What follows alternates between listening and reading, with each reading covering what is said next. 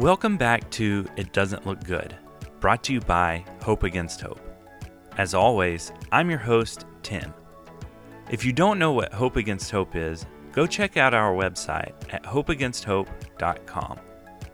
If you're new to It Doesn't Look Good, listening to season one will give you a great understanding of what the show is all about. And if you haven't listened to all of season one yet, you can find all eight episodes wherever you get your podcast. In season two, I got to sit down and talk to several different guests about various it doesn't look good situations. From chronic illness and catastrophic sickness to infertility and eating disorders. But all of them had a common theme God shows up, gives us hope, and provides us with purpose. You'll see just that as we release each episode of Season 2 every Tuesday for the next several weeks. So make sure to subscribe so you never miss an episode. And if you haven't yet, please rate and review us and share our show with a friend. Now, here's a quick listen to some clips from the coming second season. You have a choice, I guess. It can be a nihilistic thing, you know, or it can be that now that you see how small you are, you can see how big God is. I felt like Jesus said, It's okay that you're hurting. It's okay that this is hard. It's okay that it's painful. It's okay that you don't want to walk the road of suffering. I understand that.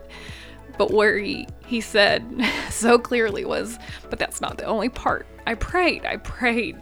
Yet, not my will, but your will be done. Actually, several months of paperwork we finally got approved in, I believe it was February 2020.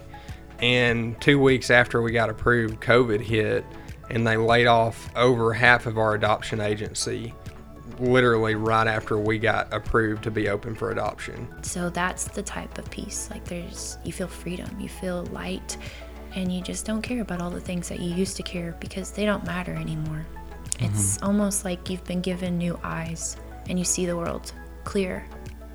And it's just moment by moment becomes so precious and amazing. And you feel like have i been blind this entire time? So it was it was that turning when i had to shed that reliance on myself when i had to realize i'm just living it uh, i relied on the wrong wrong wrong things in life and i had to give it all to god i had to give it all to god okay what are we going to do how are we going to fix this? And just praying, okay, Lord, tomorrow will you help us get started on fixing or picking up all the pieces of this situation?